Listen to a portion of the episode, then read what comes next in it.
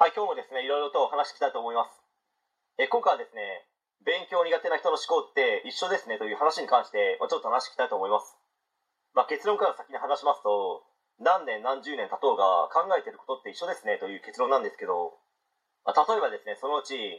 勉強苦手な人あるあるというものを話してみたいと思いますけど、まあ、そのうちの一つにですね、勉強苦手な人漢字あるあるというものがありまして、まあ、勉強ができた人たちからしてみれば意味がわからないかもしれませんけど、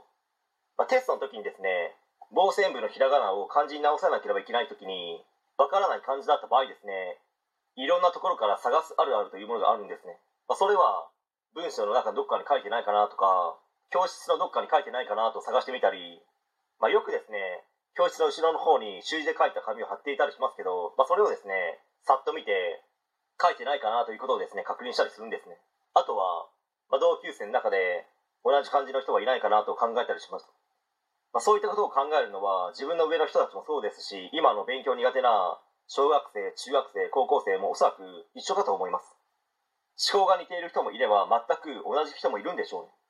まあ、勉強苦手できない人って複雑にですね物事を考えたり多角的多面的にも物事を考えたりできないので、まあ、思考パターンが似てくるのかもしれないですね。まあ、当然早いうちにですねできれば、まあ、小学生の頃に学んで少しずついろいろな考えができるようになればいいんですけどではそれを誰が気づかせてくれるのという問題が出てくるわけです、ま、その気づきを与えるのは親の役割なんでしょうけど、まあ、それがですね適正かつ的確にできる人もいればなかなかうまくできない人もいるのかと思います。となってくると外部の人以外選択肢がなくなってしまうわけなんですね、まあ、それはお金がかかるから嫌だという人も多くいらっしゃることかと思いますけど勉強苦手な子が急に気づきを得て自ら学び出すようになるなんて100億パーないので早めの対策は必要かと思います。そうでなければ騙されやすいコース。こんな程度じゃ犯罪にならないし捕まらないでしょうという安易に考えるコース。そしてとても多いパチンコパチスロなどのギャンブルコース。